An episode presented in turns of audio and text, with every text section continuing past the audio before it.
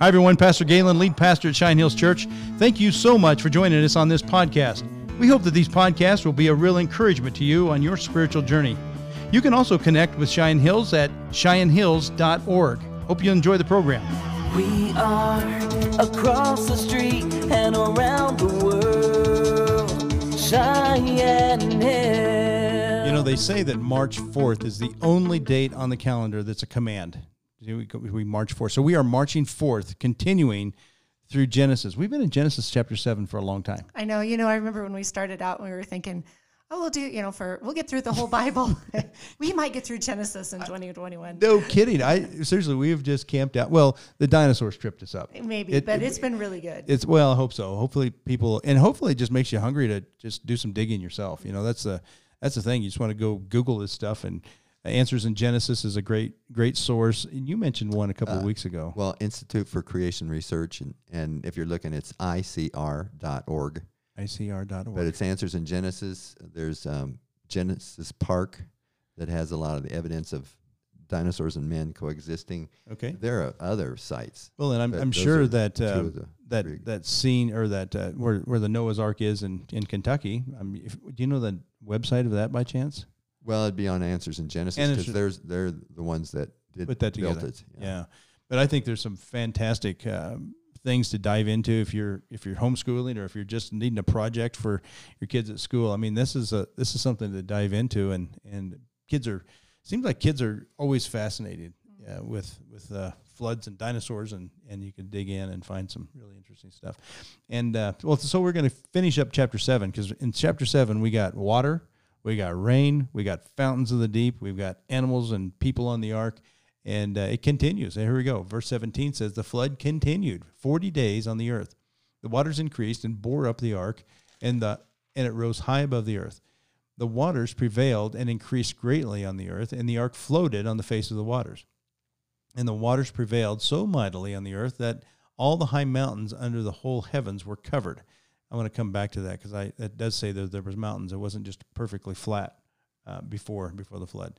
The waters prevailed above the mountains, covering them fifteen cubits deep, and all flesh died that moved on the earth: birds, livestock, beasts, all swimming creatures that swarm on the earth, and all man mankind. Everything. That's that's just terrifying to think about. You know, talk about the destruction. Wow. Yeah. Did you ever see videos of the uh, tsunami in Indonesia? Yes. oh, yeah. People were in buildings. excuse me. People were in buildings taking with their phones, taking pictures of yeah people being swept out. Oh, and, just powerful. Yeah, and yeah. you think, you know, there was a limit well, on that. What if it just kept coming and coming oh, and coming up? Man, I mean, yeah, it, was oh so powerful. You're right. I mean, buildings were moved. I mean, cars were moved. People. I mean, of course. I mean, the power of water. It's yeah. just, it really is amazing. Uh, verse 22: Everything on the dry land, in whose nostrils was the breath of life, died. He blotted out every living thing that was on the face of the ground, man and animals and creeping things and birds of the heavens. They were blotted out from the earth. Only Noah was left, and those who were with him in the ark. And the waters prevailed on the earth a 150 days. Wow. So it was the water stuck around for quite a while. Yeah. Uh, several months. How many months is that? Four months, right? Something like that. Yeah. Five five months. So um, it stuck around, and so there was it just that's the time when I think during that time all the sediments were being laid down because all this was jostled up. All the you can just imagine all the, the the sediments that were just jostled up in the power of this water, and then it was laid down. You know, there's a there's a really interesting thing I think that kind of shows. I think it's hard to hard for a non-creation scientist to prove is that you know those sand the sand that's dumped right out in the middle of the mountains, right south of, I think it's south of Colorado Springs, out in that area. Do you know what I'm talking about? Sand dunes of oh, Colorado. Yeah. Have you ever thought about that? It's like they're just this huge. It's a lot of sand, but it's just a sand. How does that? That doesn't make any sense, except that it was floating around or something in the after the flood and after the sediment was laid down. I don't know how else you explain it. I, am sure somebody has an explanation, but to get sand like that. And there's also a sand deposit like that up around, I think it's up around, uh, I want to say around Steamboat, somewhere in there. Have you ever heard about that one out there? That's sand dunes. It's not as big, but there's this this whole bunch of sand. It's, it's blotted down there. Well, and I know there's a bunch in Oregon too, Okay. like right along the coast there. Okay. They have sand dunes that you can go and ride on and stuff. Yeah. stuff. there you go. So how there's do you probably more of that you- than we even know. Well, I'm sure there is. But how do you get this sand? You got all this other topography, rock, and all this stuff, and then you got this all this sand. Well, I know. Um, I always think it's fascinating to think about.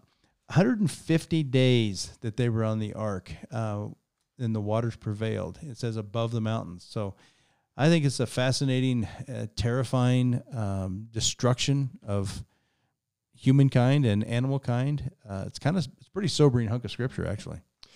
Yeah, and you know, of course, in Second Peter, uh, chapter three, verses three through seven, he said that the Noah's flood is a warning Yeah, of judgment to come. for sure. You know, and so um, people that deny the flood, Noah's flood, you know, it's like, oh no, it's not going to happen, and Yeah, God. so there's nothing to that. nothing to worry about there.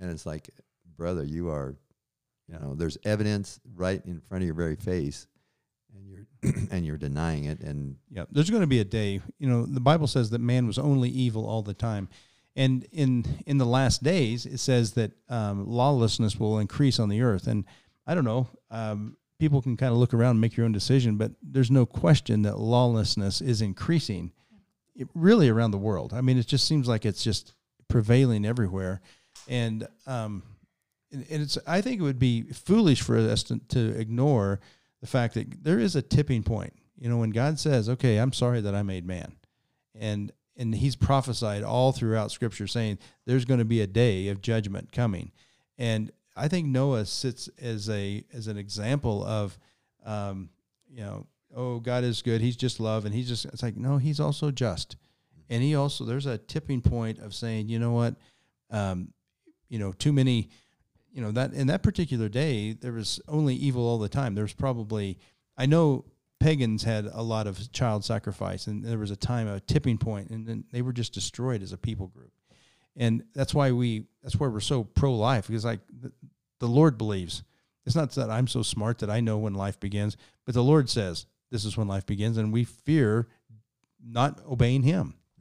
And uh, so when you see those kinds of things and, and these these things around us happening my mind goes back to Noah. It's like, man, and so is as in the days of Noah, so will the time of the coming of the Son of Man be.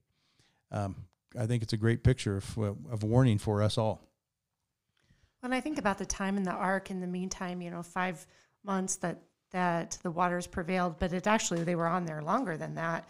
And even thinking about, you know, you know they lost loved ones. Oh, you know man, that yeah. you know just all of that had to have been Yeah. so hard to watch. And Oh, we've been in situations like that, you know, not nearly to that magnitude, but you know, when you're watching something that is lost and how hard that is. And so just thinking about what they went through in that time um, had to have been just really difficult. Oh man. Yeah, going back to the videos of the Indonesian thing, you know, I mean, watching it and where these guys and you don't you don't even know these people. Yeah. I mean, they're clear on the other side of the world, but it's like I mean, it's just hard to watch. It's like For that sure. guy's getting swept out to the Oh, know, man. and he's he's dead. I mean, Yeah. he's Yeah. going to be a dead man. There's Oh man. no. Watching 9/11, I think about when Oh, yeah. you know when, when the towers collapsed, or even prior, and Oh, my gosh. people were jumping. You know, all those kinds of things. You got to think that that had to have scarred them. Oh my gosh, yeah, mm-hmm. yeah. It's just well, and to think, you know, I think it's hard a lot for a lot of people to believe. I mean, God takes there. There's nobody that takes credit for this. You know, it's not like there's a evil king or there's a. This is simply God being um, God and just and saying, "I'm sorry that I made man. I'm going to blot them out. I'm going to give you an ark, and give you a way of escape." And I think that was offer was for everybody, and nobody took that offer except Noah, his wife, Ham, Shem, and Japheth, and their wives. That's that's uh, to your point. That's like starting over with like Adam, and uh, started over with a a different. Uh, you know, it's going to give him another shot. But he, I don't know. It's it's fascinating to, to me to see. Um, I don't know the the wrath of God, the uh, the justice of God, and you know a lot of people try to put God on the on a you know on the stand and put him. You know, we're going to judge God because of what. It's like, yeah, don't do that. he is God. He has he is just and he's perfect in all of his justice. He's perfect in his love. He's perfect in his mercy. And uh, but one of the things that being perfect in justice means that is that you can't just allow evil to prevail. if you're perfectly just, there has to be some justice. And um, anyway, I think I think of that not so much in Noah's day, but I think of that in our day. That that's why I fear God. It's like I I want to I I don't obey all that God like just like no I'm not that you know. I'd love to say that I am, but I I definitely have a fear of God to say you know we've got to listen to what He says and and avoid the things He says to avoid. I think it's important. Yeah, you, you have to think that while he was building the ark, I mean, people would have come up and said, "Why are you building this?" Oh, you know, for and he would have had an opportunity to say, "Judgment is coming. Yeah. Judgment is coming." You know, Yeah. and, but like you said, nobody. Nobody buys it. I mean, the text doesn't tell us explicitly, but it seems quite reasonable that that would have happened. That he would, Noah would have said, "This is what's going to come," and Yeah.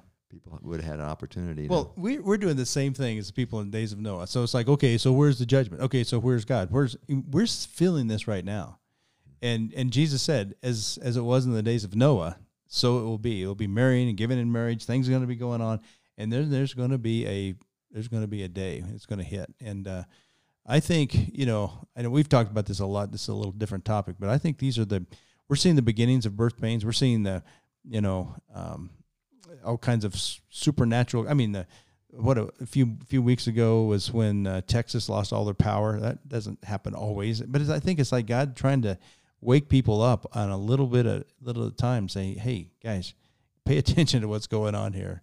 And I I think uh, I think it behooves us all to to look up and to be thinking about. Um, what's what God is up to, and, and His warnings are true. And Noah reminds us that there he can he can move, and he can move quick. So, well, this is the end of chapter seven. Wow, finally got rid of the. Maybe when the waters will came, calm down, we'll see some new life starting as we come off the ark in chapter eight. So, uh, it'll be it'll be an exciting time. Thanks for joining us.